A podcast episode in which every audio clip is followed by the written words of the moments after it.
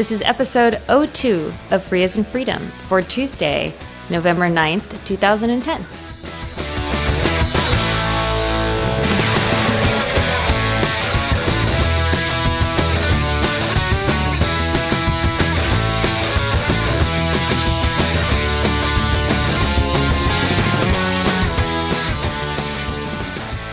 Hi, this is Karen Sandler. And I'm Bradley Kuhn, This is Free as in Freedom from sunny Brooklyn. episode 02. But we say that already in the Oh, yeah. little right. recorded you thing. Said that. I, didn't said say it. it.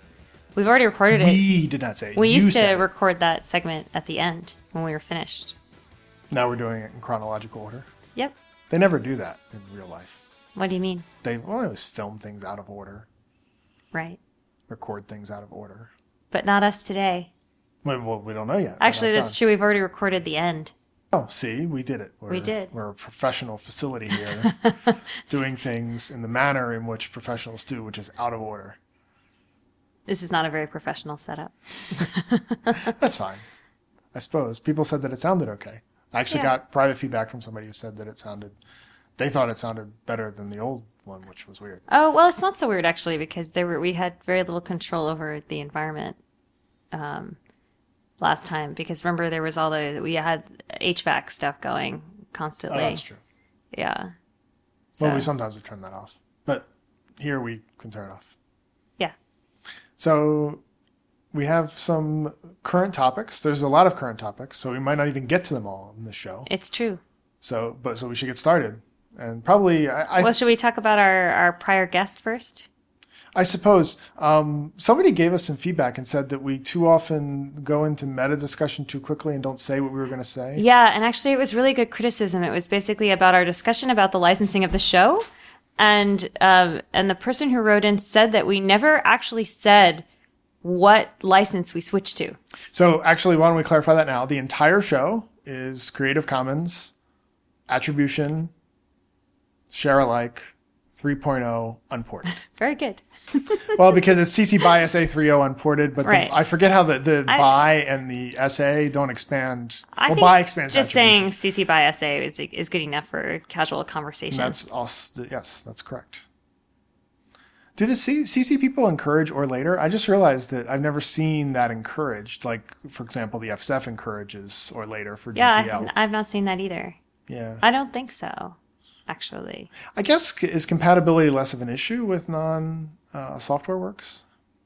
I.e., I guess there's is there a lot of cutting and pasting between different cultural works like music and I guess there I, some ideally, extent. yes. Yeah, right. So, so if something were CC by SA 2.0 and you want to remix it with something that's 3.0, are they Yeah. I have no idea. I haven't looked into This this, is issue. question. This is a really good question. I just came up with this question and we didn't research it at all. This is No. not, wasn't prepared. So we're going to have to hold that for a future show. We will do some research. Now we have a topic for one topic at least for next show. And we have enough topics here today f- that we were planning on that we probably want to get to them all. So we'll hold that for next the show. The listener who wrote in and said that we hadn't said the license, uh, you know, I just agreed with that point, but we did include the license at the end of the show. That's correct. But so we did say within the show itself what we moved to, but I agree that it was good criticism that we. his point we- was we jump too quickly to talking about what we're going to talk about in this and not actually say the topic first and say this is the topic and here's what we have to say about it. So we have to do that right. So here's our next topic. Our next topic is Stormy Peters announced that she is leaving employment at the Gnome Foundation. and she's been the executive director at Gnome. That, that, see, I almost did it again. I failed to mention the whole context. So yes, Stormy has been executive director of the Gnome Foundation for, I believe, three years. And from everything I've seen, she's done a really great job.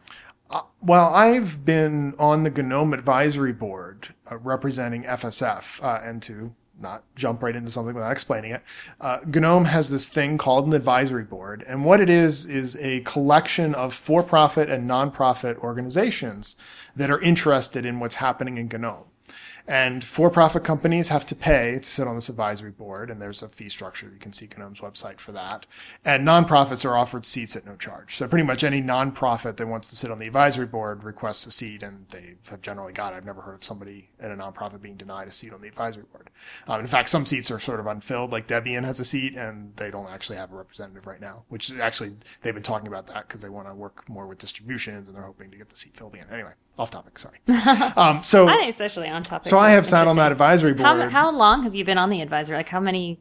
2000 i believe i figured it out once um, I, I always forget though it's, it was either 2001 or 2002 It's a long time. it's probably the beginning of 2002 i'd have to look at my notes to know the exact date because i once had figured this out because i wanted to know but it's definitely been since early 2002 uh, time frame I was at one advisory meeting because I was at Guadec. I Right, happened to be the I, I, have, I happened to be a, an SFLC person at Guadec one year. right because SFLC has a seat on the advisory board Mm-hmm. as well as a nonprofit so uh, so I, i've been on the advisory board for a long time the, the funny thing is is um, when i started on the advisory board stormy was the hewlett packard representative on the advisory board Actually, I'm not sure if SFLC is actually on the advisory board or just attends as lawyers. Actually, I know that SFLC has. oh, oh, okay. That's interesting. I do know that. Okay. I didn't want to be wrong as all. Yeah, no, I, I know pretty much everybody who has seats on the advisory board. Oh, okay. actually has a, a literal seat on the advisory board, not merely as an advisor lawyer. Oh, okay. I mean, that's a role SFLC Because we sometimes will attend board meetings of our clients um, and Hmm. advisory board meetings just because it's sometimes convenient to have your lawyers there. If there are questions that come up, you can ask them, you know. I always say that lawyers should hesitate before, should think twice before actually serving on boards because sometimes it's nice for boards to be able to have conversations without their lawyers present. But that said, if it's useful to have lawyers around, it's great to just invite them there because it's a lot easier. It just basically as an observer you're talking about, right? Yeah. Well, I mean, as an observer, but also as advisor and counsel so mm-hmm. that the board, because sometimes in board meetings, you get to a point in the, the discussion where, you know, there are a lot of questions to be asked. And if you don't have access to your legal counsel, then you basically have to end the discussion of the matter and, say, table it. yeah, oh, well, we'll ask, you know, our lawyer and then we'll reconvene when we have the answers to it. But really, there's so much momentum when you're actually talking about something that it's so much more productive to just ask someone and move on. So, uh, but actually, with regard to advisory board, uh, it's uh, for GNOME, it's slightly different because the advisory board doesn't have uh, political. Well, I guess it has political authority in some sense because if the advisory board was mad about something, there would be political fallout. But it doesn't have any legal or organizational power. So the advisory board of GNOME Foundation doesn't have the power to elect its directors and so forth. In fact, the GNOME's directors are elected, uh, I think, every 18 months uh, by the membership of GNOME. And to be a member of GNOME, you have to have made substantial contributions to GNOME. There's various criteria. And that's usually the case, actually. Advisory boards generally don't have any actual corporate authority.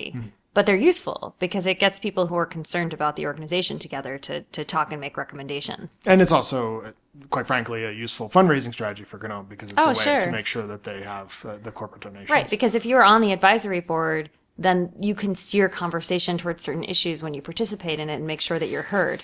Why are you laughing? Because uh, that has indeed happened in, in problematic ways at times. well, you know, board. I mean, no matter what, how, in what capacity you're being involved with a nonprofit organization, you have to be respectful that you're part of a community. Yeah, I know. I, it's just uh, there's been uh, in the ten years I've been, or nine years I've been on the advisory board. There have been quite a few uh, over the, and, and some of them actually. I, I mean, I, I shouldn't just be all haughty about it. I th- there were discussions that I railroaded as an FSF representative at times, right? so it's not just it's not that's And I'm aware of a lot of other discussions since then. yeah, yeah. yeah it's, I mean, that's what an advisory board often does. There's Yeah. somebody comes in with an axe to grind, quite frankly. I mean, FSF's come in with axes to grind with GNOME and has grinded them. But it's useful because then the issue is listened to and discussed. But because it's not a corporate, it does, it's not an, a body with corporate authority, it can't derail the direction of the organization. so, um, so Stormy is actually not currently on the board of directors. As I was mentioning, the members elect the board, and uh, she uh, let the board know uh, last week that she would uh, be leaving uh, the GNOME Foundation to take a job at the Mozilla Foundation. But she did say she was going to run for the board of directors. Yeah, and, was- and I think that, that certainly, I think she, I'm certainly, gonna, I'm a member of GNOME Foundation. I'm certainly going to vote for Stormy. I'm, Mm-hmm. I'm really a- endorsing Stormy as a candidate. I'll be the first to endorse Stormy Peters as a candidate for the GNOME board later this year. I'm merely a friend of GNOME, but um, I recommend that members uh, vote for Stormy. Yeah, you, you could actually probably apply and get membership Oh, if you wanted to, because you've done you've done uh, legal work for GNOME, Yeah. and uh, and I think that uh, so. For example, I've never coded on GNOME. I've never worked on documentation, but I Mm-hmm. basically explained in my application the various things I've done to help FSF and GNOME work together better for many years and all this stuff, and, and that was enough to allow me to be a member. I think that a lot of people who aren't developers don't know that a lot of organizations consider a substantial contribution to the um, to the organization to be um, things other than coding as well. Because basically, the, so many organizations need so much help that if they limited members to simply people, if they, they, they defined a substantial contribution as only writing code, then you would exclude people who are doing valuable things for the organization.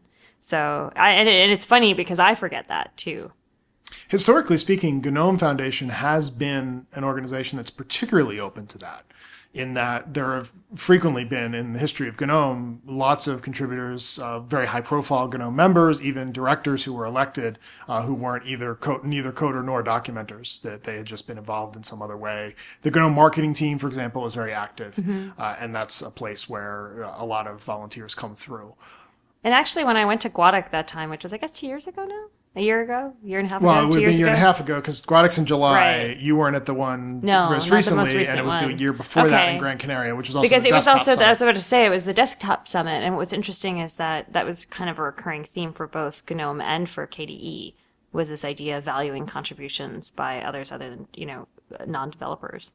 2011 will be a desktop summit a year again. I thought that that was really productive. I mean, it was it was really interesting for me. I know people have different discussion, have different views depending on what they're working it on. It was. I think it was productive for you because you were doing things with both communities and crossing a lot. What oh, I heard there were just from a so lot many of useful attendees, discussions there on so many different things. But what I heard from a lot of other people who attended, it was like there was just two conferences going on. Like when you go to a conference center and there's two That's separate funny because I didn't feel that way because I saw people in, but maybe it was the tracks I chose. Mm-hmm but yeah, actually, I mean, from from my experience, it seemed much more integrated. But I know that a lot of people didn't feel that way. Yeah, it, the way people described to me, it reminded me of this one time I went to a to a uh, to a. I really uh, wanted you to say this one time at Bandcamp.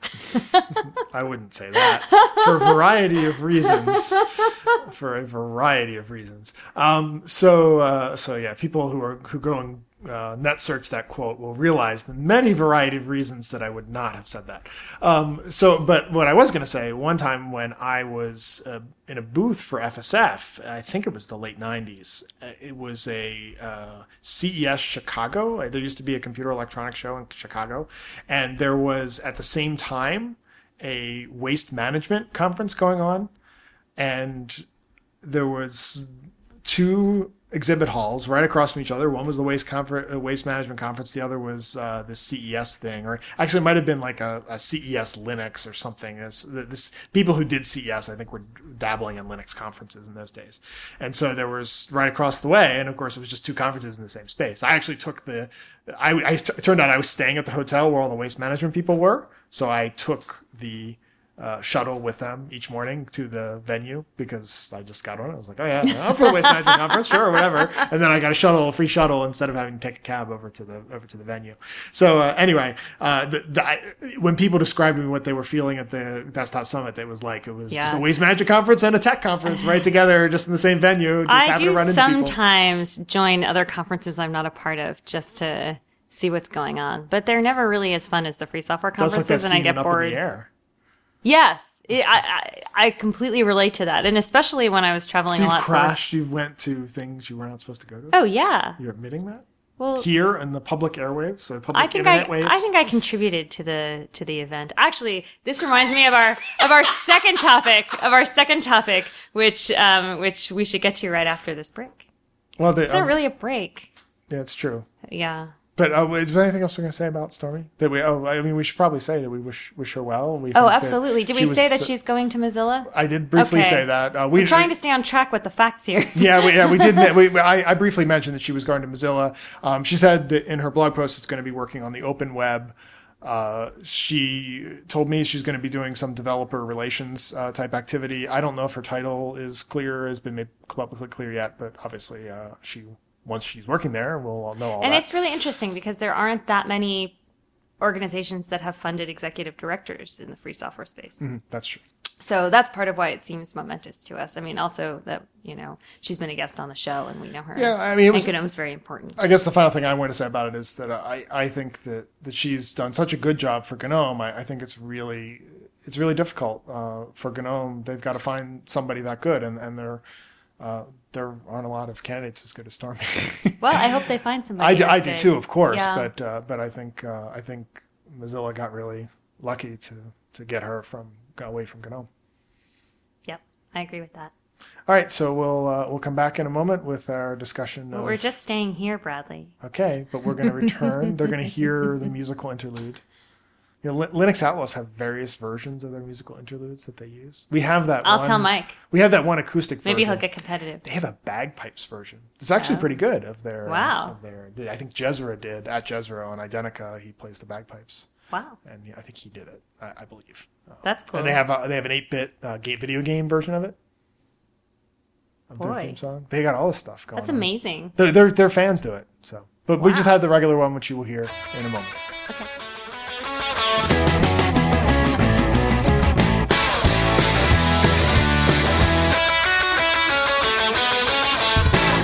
Karen, we have two issues. Actually, we have three issues. I think we're only going to get to two.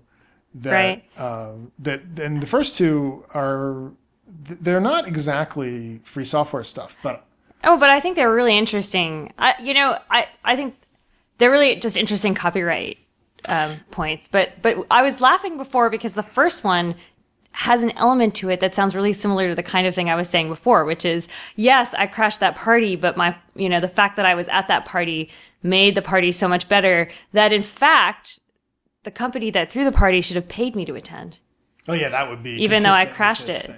So before we start doing the thing where we talk about the thing without talking about the thing, Ah, yes. Uh, so this all started with uh, somebody's post on LiveJournal about a not just a actually first I thought this was just a recipe and I was going to go off about how recipes probably shouldn't be copyrightable and all this stuff. It wasn't just a recipe. no, it was an essay. It was an essay about making a particular dish, I believe, and then a, a recipe along with that.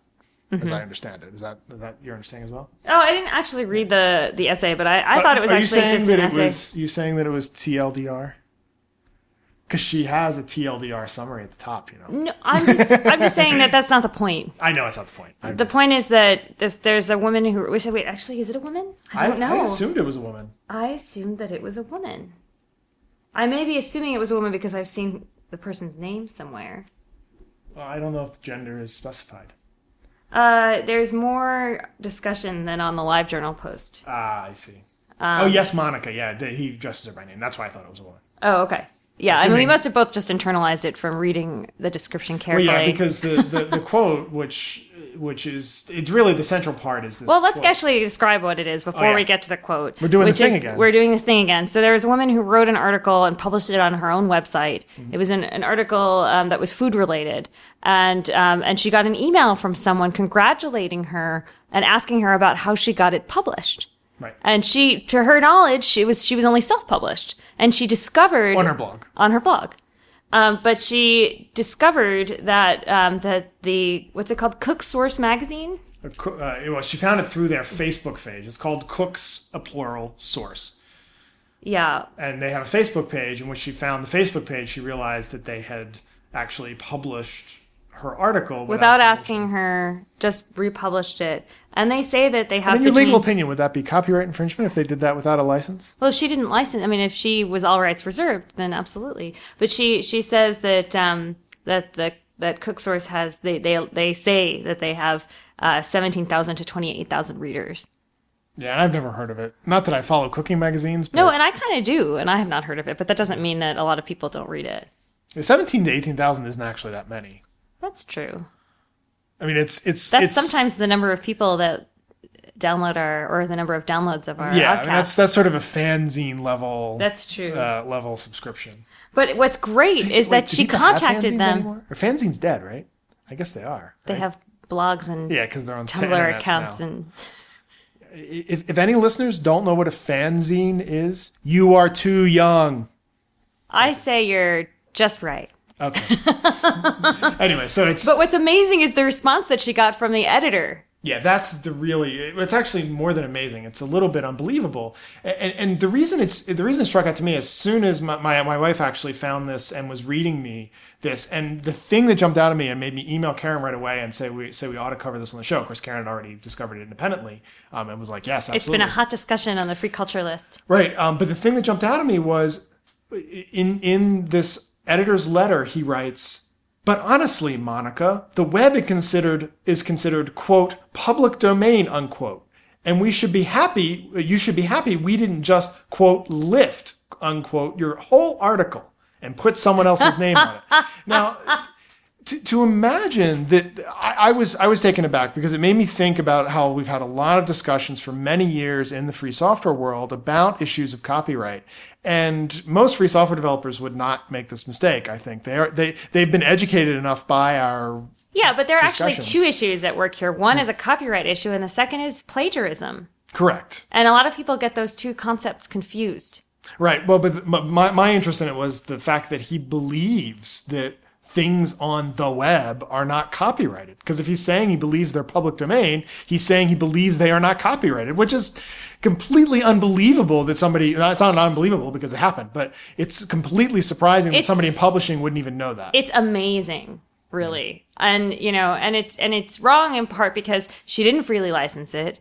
Um, but even now, if she had it, wouldn't I, be public domain. I criticize it would not be public domain, but some people misuse the term public domain or use it colloquially to mean you can copy it and do, you know, you can you can use it as if you know if it's freely distributable. but he's talking about not attributing it, and there's no way he could No. fail to attribute unless it was public No. domain.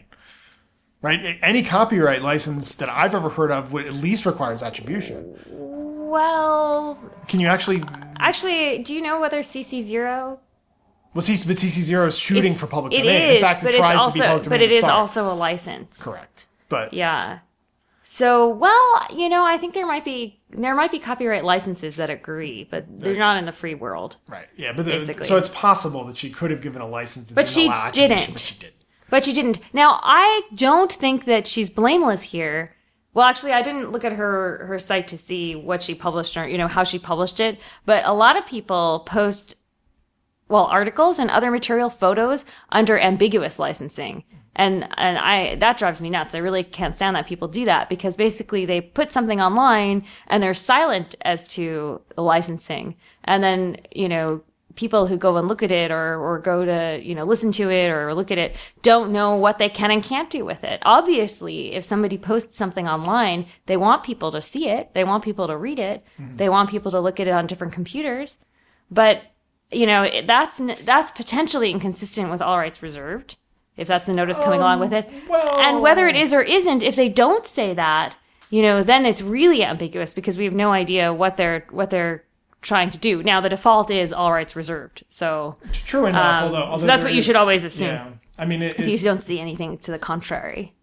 Rather amusingly, it uh, the, the the actual original. I'm I'm looking at the original page where she printed it first, and uh, amusingly, it has somebody else's copyright notice at the bottom because it has the copyright notice uh, of the whole site, which Ah. is in fact a, a valid copyright notice because he has a copyright on the sort of juxtaposition of his site graphics and stuff with her I bet she was silent. I mean, It just has a it just has a byline, and it looks her. like you're right. There's a recipe in there too. yeah. I'm It's- gonna try it. It's just a byline. Um, Ooh, it has but, fig in it. But clearly, it's all rights reserved by default here because there's no. Uh, there's Right. When you're copyright silent about copyright, or if you if you don't see a copyright notice, you must assume that it's all rights reserved. Right. So so she she didn't grant a license. Now it's an interesting question of whether I had a license to just load it uh, and, and view it. It's probably I could make a good fair use argument, couldn't I? That what I just did. All I did was click on a link and read it. I I would say so. I probably have fair use there. But um, but you know, actually, I meant to say that all rights reserved doesn't really have that much legal meaning now. It used to be that you had to say all rights reserved, now if you just say copyright, It's the same It's the all rights. equivalent of all rights reserved. But But, get- because because Creative Commons has gone out with saying some rights reserved, and that's very cute. Now we sort of distinguish between by saying all rights and some rights. But as far as loading, and there's this issue about loading into RAM, and there's been a court case about loading into RAM that's that's generally Yeah. not copyright So- infringement to load into RAM and so forth. So, so So- I probably didn't infringe copyright just reading it, but I also didn't paste it into my magazine. yeah, and you didn't you know send it to me, and you didn't you know. Although I you- shoulder surfed me, so but that was probably fair use too. but yeah, it's it's it's tough, and so I always talk to you know, especially um, to artists and photographers and musicians, and say, you know, you have to be really careful when you publish your stuff online. Think about what you're trying to accomplish, and consider choosing a license that actually does what you're what you're you know when you publish something online you're doing it because you want people to listen to the music. You want people to see your photographs. Mm-hmm. So license it accordingly so that there's no confusion and people know they can pass it on. But i think a lot of artists because they're uncomfortable or haven't really fully thought through how mm-hmm. comfortable they are with free licensing they do this like split the baby thing where they just put stuff online without I mean, like CC by ND, that sort of split the baby. well, Sorry, I'm totally trolling you. Well, but actually, more commonly, it's NC um, in these instances. yeah, yeah, correct. But um, I was just trying to troll. Sorry. Uh, but like, but yeah, no, I mean, it's, it's just they, they don't want to think about it. They don't want to grant, they're not sure what they want to grant permission for and what they don't. So they sort of put it out there, but they're silent on licensing and they figure, well, then I have the right to think about it later. And they do, but it creates all this ambiguity. And, you know, and it's definitely not the preferred course of action. So, Yeah, although although if she had licensed it, as far as I can tell, obviously we don't have all the exact details of how it was published in the magazine.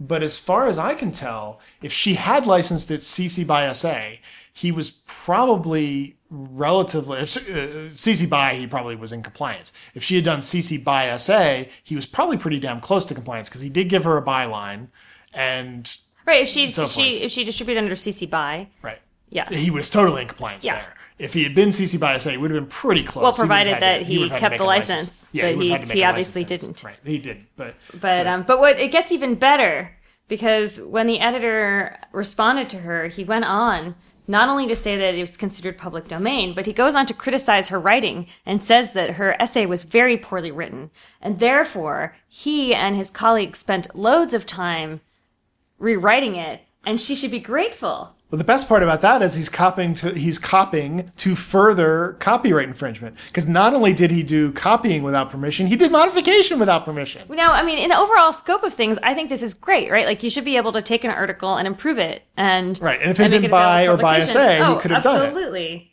Actually, he would have been. Actually, I just realized he would have been out of compliance on by if he failed to say that it had been modified from her original version. So she actually, um, when she complained, she asked for monetary compensation, but she actually asked for a donation to I forget who, but to, To- some to- to to a university School. that that that she cared about, and so she wasn't actually asking for personal monetary compensation. But this editor, in responding, says, you know, we we we worked on your article, and it is better now than it was originally. Now it will work well for your portfolio. For that reason, I have a bit of a difficult time with your requests for monetary gain, albeit for such a fine and very wealthy institution. We put some time into rewrites. You should compensate me. I never charge young writers for advice or rewriting poorly written pieces, and have many who write for me, in all caps, always for free. Charming. Amazing. Well, it's it's So it's really I violated your copyright, but you should pay me. Yeah, I, I, I so so I, I- I think I think the reason this struck me so much is I'm I'm often I'm quite frankly often downtrodden at the level to which I feel like licensing understanding is not at the level I would like to see it in the free software world. Mm-hmm. But when I see something like this and realize that outside of our microcosm, there's a lot of people who have absolutely no understanding of of copyright and are actually working in fields that intersect copyright. A field like publishing, where copyright's a constantly intersecting Yeah. thing, in the same way that free software is always intersecting with copyright because all software is copyrighted and therefore it just intersects all the time. Publishing's the same way. Everything you write is copyrighted, therefore it intersects. And some people in the publishing industry, granted, he publishes the equivalent of a fanzine, but all the same, This is where the free licensing world um, stands shoulder to shoulder with publishing houses and the Disneys of the world. Uh, I wonder what the RIAA would say about this. I don't wonder what the RIAA Well, would the say thing about is, this. they I know what wouldn't the care. I, I mean, the, the problem. oh, they absolutely would. well, they would and they wouldn't, right? Because they don't care about people that aren't their members. No, but what I'm saying is that is that uh, conceptually they care about this point because the idea that if you publish something on the internet that it is in the public domain Right. goes very strongly against the grain of the RIAA who's subpoenaing you know kids for downloading music Correct. or for sharing music. That's true. So And all the music sucks today anyway, so why are they even bothering? so not true. Sorry. Is it time for me troll, to plug? troll. Is it time for me to plug my DJ night? uh, if you want, I might. I was maybe might. just Well, trolling again. I haven't gotten my um, my free software DJ system up yet. Um, I'm waiting for my sound card to come, but um, but I'm getting close. Mixxx is great. Anyway, um, So if you're in, if you're, I'm going to do it. If you're if you're in New York and want to come out, um, I DJ the right now we're doing it the second Wednesday of the month in Brooklyn at a bar called Minor Arcana. yeah, but the, we don't have that many local listeners, so I, I know I think it's going to be tough to get people to. Come. it's not like a dance party or anything. It's just hanging out at a bar and listening to what I think is good music. So um, the next thing we should uh, we should move on to our next. I think we've, we've yeah, completed this. But I just it was so amusing to read this, and you know, I mean, no matter where you stand on the copyright spectrum, you want. I mean, if you if you're a copyleft person, you want to be sure that copyrights are enforced. Um, you know, I mean, no matter where you are on the spectrum, this is this is you know appalling. Mm-hmm. Even if you're a copyright abolitionist. yeah. Any way you look at it, it's it's not good. So, uh, so this other story was something uh, strangely. This is the first time I've ever done this on this show. I, I read on Slashdot. I don't usually like saying. I read it on Slashdot, therefore it's interesting. But uh, there was an article in TechDirt about this uh, interesting Texas Supreme Court case. It's actually quite old. Um, Yeah, I don't know why they suddenly picked it up. We, I we couldn't think figure it out. that the reason why they, I actually have a theory yeah, about theory? that, but why don't we say what it is again before we get too off Well, topic? uh, the first thing I, I want to say is that of all the courts I've encountered in all my travels, Texas's state Supreme Court was the most human. Do you know what I have to say to that? What do you have to say? Khan! well, it, it, it- it's it's rather interesting that, that this has happened. So what, what what's happened is the state supreme court has referenced a pop culture thing, not only a pop culture thing, but a Star Trek Okay, thing. to back up a little bit, so there was a basically this is a, a, a decision that um, that came down in 2008, I think. Yeah, it was February. two, well, it says it was argued 2008. It was argued when it was. Oh, maybe it was published recently then. Okay, so it says the only date here is argued February 7th, 2008. Oh, hmm. But they they wouldn't have taken No, two years to decide. Oh wait, actually, opinion delivered October 22nd, 2010. So it did Oh just come wow! It took two years. yeah, that's So that's very why. yeah, interesting. that's weird. Anyway, so and it's a it was a, a they a do things slow about- in Texas. You. It was well, actually, litigation is just really slow. That's true. But the um, the case was about an as- uh, about holding an asbestos, asbestos or rather holding a company liable for the actions of its predecessor, or the question was whether or not the, the the successor would be responsible for the actions of the company that it acquired. I have a vague interest in this topic, you know. A vague interest in this topic. Well, because I, I have I'm I'm currently dealing with a litigation matter wherein I'm concerned about what a successor is doing. and I don't talk about um, I know. ongoing litigation, especially not an oddcast. Okay. Well, anyway, but Um, but it's, uh, I'm not in Texas anyway, so I don't really care what happens in Texas. We're not in Kansas anymore. So anyway, so, but actually, um, And before so you, the, the so actually the the um the the part of the decision that um that refers to Star Trek um is is actually a concurrence and not the majority opinion. And we talked a little bit about what that means in the context of the Bilski opinion because it was all over the place with um, with concurrences and dissents. But um but this we'll link to it in the notes. But this concurrence is a fabulous read. It's really interesting. Like it's just really well written and also humorous, and it's all over the place in its references, which is why it's particularly funny. It goes to Star Trek. Yeah. Um, so, so one other before we get to the to the funny part, uh, um, one interesting thing that was happening when we were researching the show is that uh, Karen actually had to do a little bit of work to find what the original case was, and it reminded me of this uh, novel I read in the '90s uh, called Brainstorm by a guy named Richard Dooling. It wasn't a bad, it wasn't a great novel, but it wasn't bad either.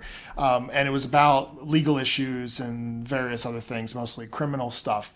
Uh, but he was talking about going in to be before an appeals court and was talking about how the, the, main character, which is written it's a first person novel, was saying how the appeals court doesn't care anything about the actual facts of the case. They're they're only, they're only interested in whether the lower court erred in making some decision of law, and that's a kind of an interesting thing. That that, that uh, and that's and that's why when when we, we first looked at this case, we didn't know what it was about because they're talking about a legal issue which is not actually necessarily Well, related to the the, reason facts. why we didn't know what it was about was also because we were reading the concurrence, and Ah, a concurrence always comes along with a majority opinion. See. So, um, you know, that, that led to it too. The reason why I originally thought that maybe we were hearing about it now was because of what happened, um, this week with the elections and the judges in Iowa who much, there's been much discussion about, you know, whether or not there is such a thing as activist judges and, um, and the ability for, um,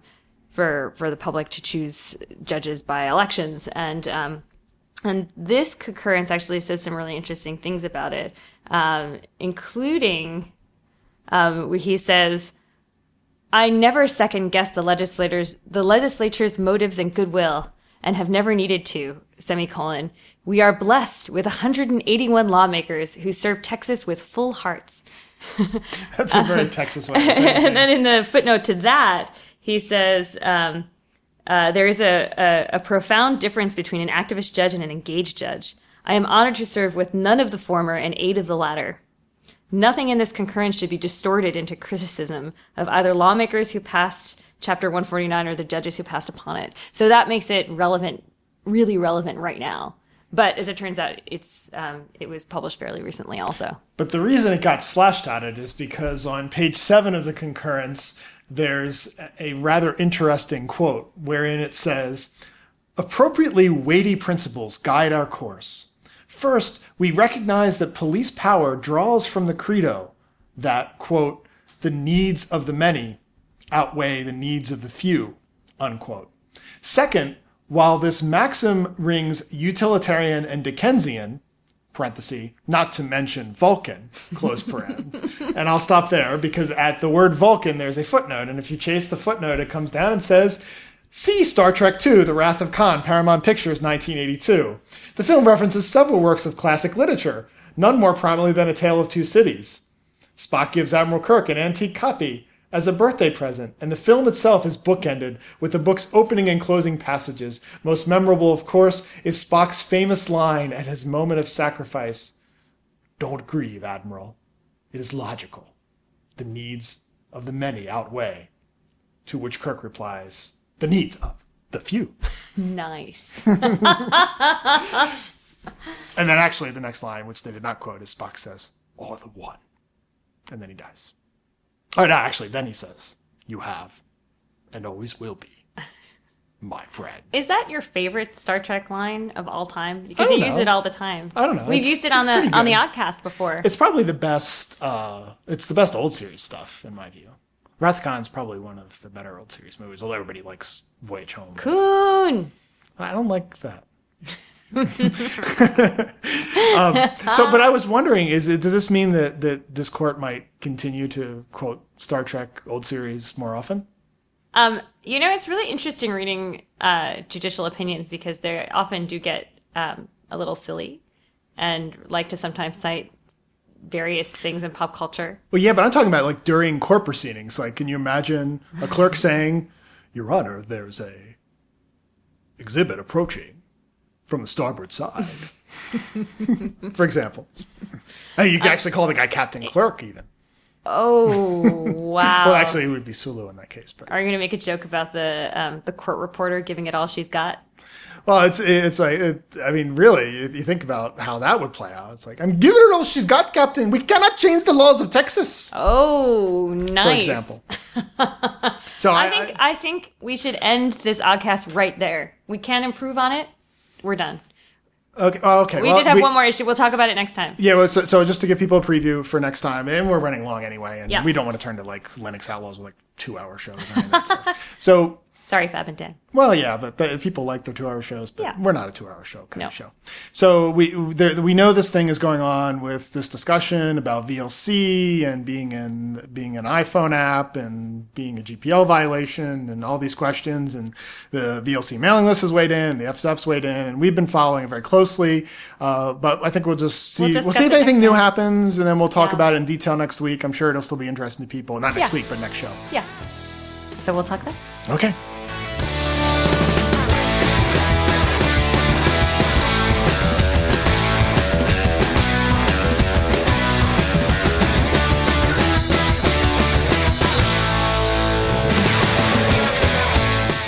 Freedom is produced by Dan Lynch of HalfBakedMedia.com. Thanks to Mike Tarantino for our theme music.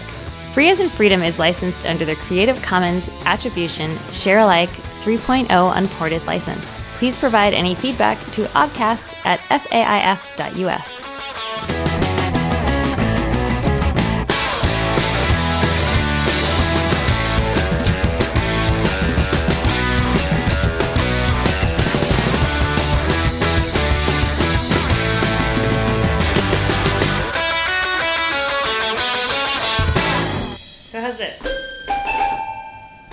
doesn't sound anything like it.